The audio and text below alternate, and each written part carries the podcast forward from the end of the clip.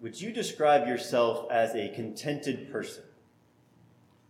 Is your heart and your life marked by contentment?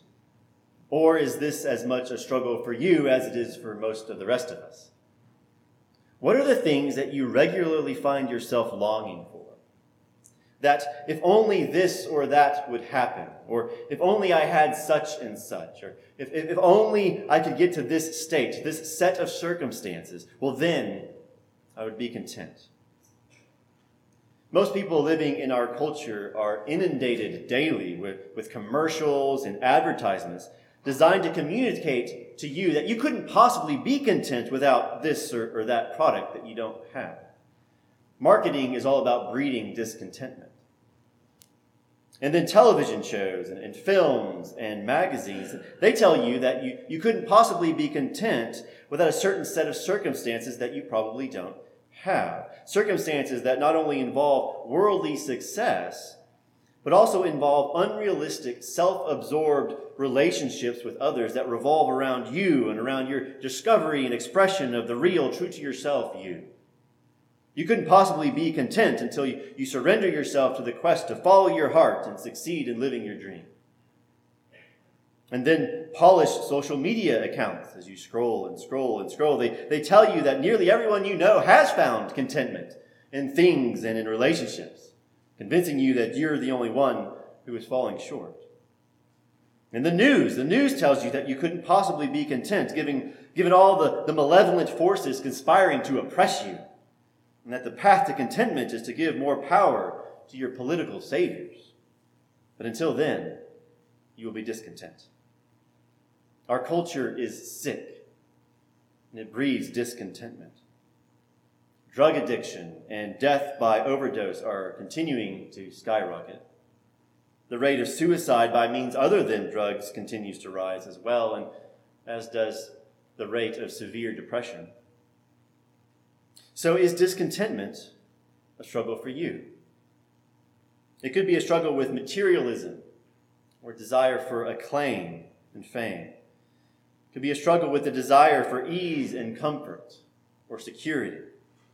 Or maybe, maybe your discontentment is a matter of longing for the well being of certain loved ones who can't seem to stay on the right track. A good desire. Or maybe it's a, a matter of longing for certain fruit in gospel ministry that just hasn't yet blossomed. Good, godly desires, when left unmet, can leave you discontented. So, is there a way for good, godly desires to be left unmet and yet to still find contentment. What is the secret of contentment? I'd like you to turn in your Bibles to Philippians chapter 4, verse 10. You can find it on page 199 in the second half of the Pew Bible. Philippians 4, verse 10. And though I printed on the bulletin and in the newsletter that we'd finish the letter today, that's not actually going to happen until next week, Uh, as we're going to only get through verse 13 this week. So sorry about the false advertising. I'll be reading from the English Standard Version, Philippians chapter 4, verse 10. Hear the word of the Lord to you. I rejoiced in the Lord greatly that now at length you have revived your concern for me. You were indeed concerned for me, but you had no opportunity. Not that I am speaking of being in need, for I have learned in whatever situation I am to be content. I know how to be brought low, and I know how to abound. In any and every circumstance, I have learned the secret of facing plenty and hunger, abundance and need. I can do all things through him who strengthens me. Let's pray. Father, we thank you for the gift of your word to us. We pray that by the Holy Spirit you would apply your word to our hearts, that we may know how to be brought low and how to abound. Bless the preaching of your word. In the name of Jesus we pray. Amen. Well, in verses 10 through 18 here, Paul is thanking the Philippians for gifts, presumably financial gifts, that they had just sent to him to help provide for his needs during his current imprisonment in Rome. So we read this in verse 18. He says, I am well supplied, having received from Epaphroditus the gifts that you sent. See, again, in a Roman prison, Whether you were confined to a jail cell or, or whether you were simply chained to a guard while under house arrest, which appears to be the case for Paul in this imprisonment, you normally weren't provided any food or clothing. And the end of the book of Acts tells us that, that that was the case for Paul during this imprisonment. He, he was sustained at his own expense while under guard, it says. So if he didn't have acquaintances to, to bring him provisions, he would not have survived. Which is why it was so important that Timothy remain in Rome with Paul, as he noted earlier in the letter. He couldn't send Timothy back to them, but he was sending Epaphroditus back. The first half of verse 10 falls a little odd on our ears. It doesn't quite sound like the kind of thank you that we would expect, given, given our, our modern Western sensibilities. Apparently, there had been some extended period of time when the Philippians had stopped providing Paul material support. And so he writes in verse 10 I rejoiced in the Lord greatly that now, at length, or, or at last, you have revived your concern for me. Sounds in English almost like a kind of backhanded thank you. But there are a few things to note. Well, one, not every culture has the same conventions for expressing thanks, and theirs was certainly a different culture than ours.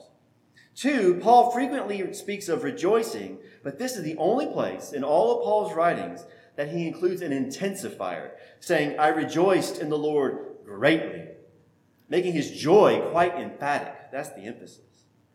And third, Paul immediately clarifies that this is not a backhanded expression of gratitude, for he writes, You were indeed concerned for me, but you had no opportunity. That is, no opportunity to provide support that they had earlier provided and have now returned. But what does that mean? Why didn't they have the opportunity? Well, we're not told. Perhaps Paul hadn't been in need of support for a season until now. Perhaps the Philippians hadn't been aware of where Paul was, or, or how long he'd be there, or how to go about sending someone to carry the provision to him. Perhaps they simply didn't have the means until recently. Regardless, Paul says that he doesn't doubt that they had continued to be concerned for him. Notice that Paul greatly rejoiced in the Lord. He rejoiced in the Lord regarding this reviving of their concern. It's certainly instructive for us to, to give praise to God for every gift and to delight more in the ultimate giver of the gift than the gift itself. That's instructive for us. But as Paul will further elaborate later on, his rejoicing is actually less about the gift and about the benefit that it is to him and his needs. His joy is more about what the giving of the gift says about the church's walk with the Lord in Philippi. The Philippians bring Paul far more joy than any material gift ever could. For Paul, people are far better sources of joy than things. Paul loves people, not things. As much as anything else, that is what this letter is meant to instill in us a love for one another and the ability to find our joy in laboring together as we advance the gospel. He continues, verse 11 Not that I am speaking of being in need. Well, part of what he seems to mean by that phrase is that he doesn't need them to send any further provision. He's going to make that clearer in verse 18. He doesn't need them to send any more. But he's also taking a moment here to transition to a, the topic of Christian contentment. He rejoiced greatly that they had sent him provision, but he wants them to understand that even in terrible need, the Christian can still experience contentment. For contentment should not be dependent on circumstances. Verse 11 continues For I have learned in whatever situation I am to be content. I know how to be brought low, and I know how to abound. In any and every circumstance, I have learned the secret of facing plenty and hunger, abundance and need. So, what's the secret? Well, he'll get that, to that in the next verse, verse 13. But, but first, notice something striking about verse 12. He doesn't simply say that he has learned the secret of how to be brought low, of how to face hunger and need. He says he has learned the secret of how to abound, of how to face plenty and abundance. Notice that this cuts against the grain of the lies taught by our culture, which glamorizes wealth and, and the good life, and as though wealthy people don't struggle with contentment. They do. In the offertory message last Sunday, Sandy Rutherford shared about John D. Rockefeller's severe discontentment for much of his life, despite quite possibly being the richest man in the history of the world, even to this point today. There are so many other examples we can point to from, from the headlines and from tabloids and from history, but if you really want an authority on the subject, to pull back the curtain on the claim that money can buy happiness and contentment, just read Ecclesiastes particularly chapter 2, 5, and 6. Sit under the tutelage of Koheleth, the preacher. He will tell you that money cannot buy happiness. He knew it by experience. Not everyone who experiences abundance can say that they know how to abound, that they know how to, to be satisfied with what they have instead of always thirsting for more, that they know how to be faithful with what has been entrusted to them instead of being sinfully indulgent that they know how not to worship the gift of wealth instead of the giver of wealth. Jesus went so far as to say, It is easier for a camel to go through the eye of a needle than for a rich person to enter the kingdom of God. Mark 10 25. Wealth can be exceedingly dangerous to your soul. At the end of 40 years of wandering through the wilderness for the Israelites, as the Lord was about to allow the new generation to finally enter into the promised land. God explained to them in Deuteronomy chapter 8 that He had done good to them by letting them experience hunger in the wilderness, always having just enough, that they might know that man does not live by bread alone, but man lives by every word that comes from the mouth of the Lord. He had done good to them by letting them hunger. And then he warns them of what's about to happen Deuteronomy 8, verse 11. He says, Take care lest when you have eaten and are full, and have built good houses and live in them, and when your herds and flocks multiply, and your silver and gold is multiplied, and all that you have is multiplied, take care lest your hearts be lifted up, and you forget the Lord your God. Beware lest you say in your heart, My power and the might of my hand have gotten me this wealth. You shall remember the Lord your God, for it is he who gives you power to get wealth. And if you forget the Lord your God and go after other gods and serve them and worship uh, them, I solemnly warn you today that you shall surely perish. And of course, they did forget the Lord and went after other gods and perished. But Paul, Paul had learned how to abound. And he had learned how to be brought low. And he had certainly been brought low after committing to follow Jesus. And not just in this current multi year imprisonment. Before, several years before this imprisonment, hear how he records his life of following Jesus in 2 Corinthians 11. He speaks of countless beatings, often near death. He says, Five times I received at the hands of the Jews the 40 lashes less one. Three times I was beaten with rods. Once I was stoned. Three times I was shipwrecked. At night and at day I was adrift at sea. On frequent journeys in danger from rivers, danger from robbers, danger from my own people, danger from the Gentiles, danger in the city, danger in the wilderness, danger at sea, danger from false brothers, in toil in hardship, through many a sleepless night, in hunger and thirst, often without food, in cold and exposure. That's his life of following Jesus. And yet, through this, he had learned the secret of contentment. Namely, verse 13, I can do all things through him who strengthens me. Talk about a verse that can be easily ripped out of its context. Does this mean that I can achieve anything I put my mind to and set my heart upon? So long as I chant, I think I can, I think I can, I think I can. So long as I acknowledge my need for God's strength to achieve it. So long as I pray and work hard and, and write Philippians 4.13 under the brim of my ball cap, should I expect to be able to make the starting lineup of the Texas Rangers this year? I mean, it says I can do all things, right?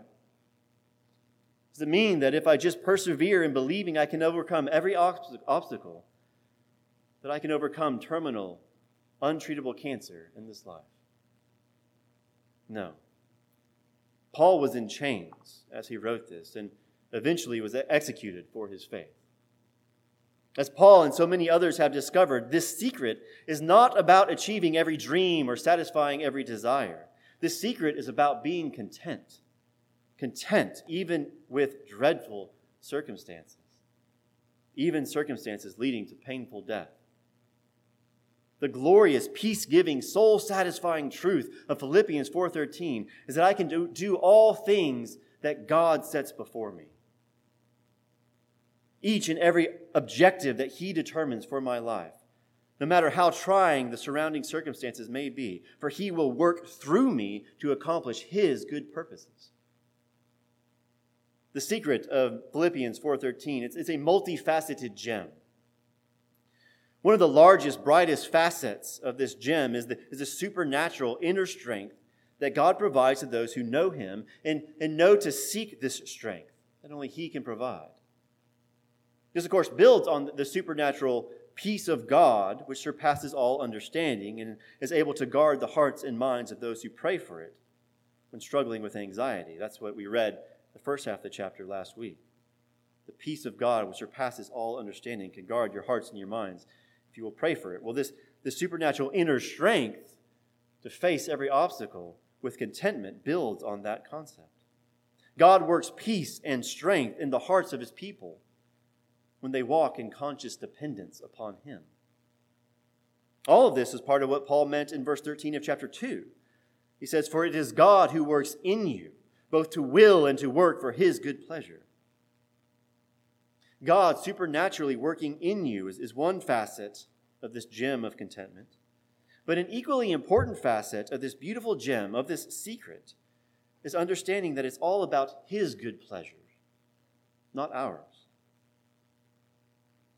Alistair Begg, one of my favorite preachers, he summarizes this point uh, with this line in one of his sermons on this text. He says, Christian contentment is the direct fruit of having no higher ambition than to belong to the Lord and to be entirely at his disposal. I'll say that again. Christian contentment is the direct fruit of having no higher ambition than to belong to the Lord and to be entirely at his disposal. If you want to experience the joy filled contentment and peace that Paul discovered, you must walk the path that Paul walked. Recall how he identified himself in the very first four words of the letter Paul and Timothy, servants of Christ Jesus. That's the secret. Seeing nothing as more integral to your identity than your identification as a humble servant of Christ seeing nothing as more honorable and desirable than to live for Him, no, no longer living for yourself. Of course, this really gets back to the message of chapter 3 at the heart of the letter. The path to contentment requires diligently striving to know Christ more fully and intimately. Right? Because the more that we know Christ, the more that we love Him. The more that we love Him, the more we desire to please Him, to be made increasingly like Him. And thus, the, the stronger our resolve to, to put aside our own interests in favor of His interests, fully submitting to Him as Lord. The more we know Christ, the more we love Him. The more we know Christ, the more we treasure Him above all the pleasures that this world could offer, none of which can ultimately satisfy. And thus, Paul can count everything else as rubbish, he says in chapter 3. The more we know Christ, the more we love Him. The more we know Christ, the more we treasure Him. The more we know Christ, the more we trust Him, the more we trust God, Father, Son, and Spirit. And it's this trust in God that is absolutely crucial for contentment in this life. And we don't have to leave this letter in order to see reasons for trusting God, even when we don't understand what He's doing. Again, think of how God had used these seemingly disastrous circumstances of the imprisonment of the world's greatest missionary. Paul wrote in chapter 1, verse 12 I want you to know, brothers, that what has happened to me has really served to advance the gospel, so that it has become known throughout the whole imperial guard and to all the rest that my imprisonment is for Christ. And most of the brothers, having become confident in the Lord by my imprisonment, are much more bold to speak the word without fear.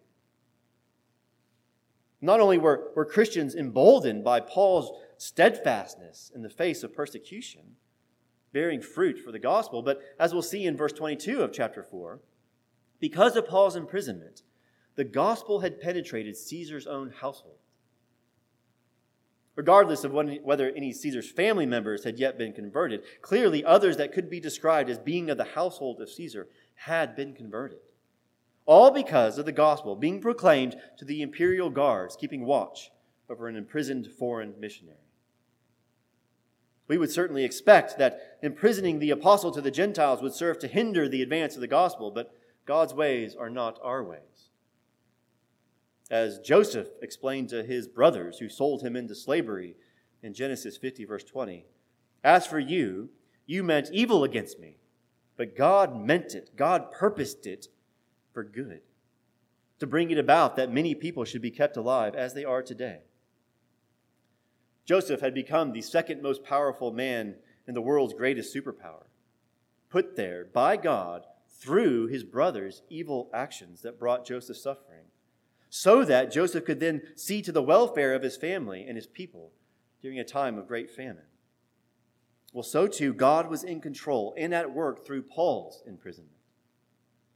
So too, God is in control and at work through any set of circumstances that we face, even when we can't explain what good He could possibly be bringing about from those circumstances and through our presence in them. But who could have imagined that God would save the world, not by raising up a new king who would conquer the nations, but by God the Son taking on human flesh and being born of a helpless baby? Who could have imagined that the victory would come not by the Savior riding in on a great war horse with a sword and shield in his hands, but by the Savior being hung on a tree to, to die, nails piercing those hands? God delights to achieve his good purposes through what looks like failure. At the cross, God proved that his ways are not our ways. And thus, at the cross, God proved that we can trust him even when we don't understand what he's doing. Contentment can be found in any and every circumstance when we trust that God is at work in each and every circumstance.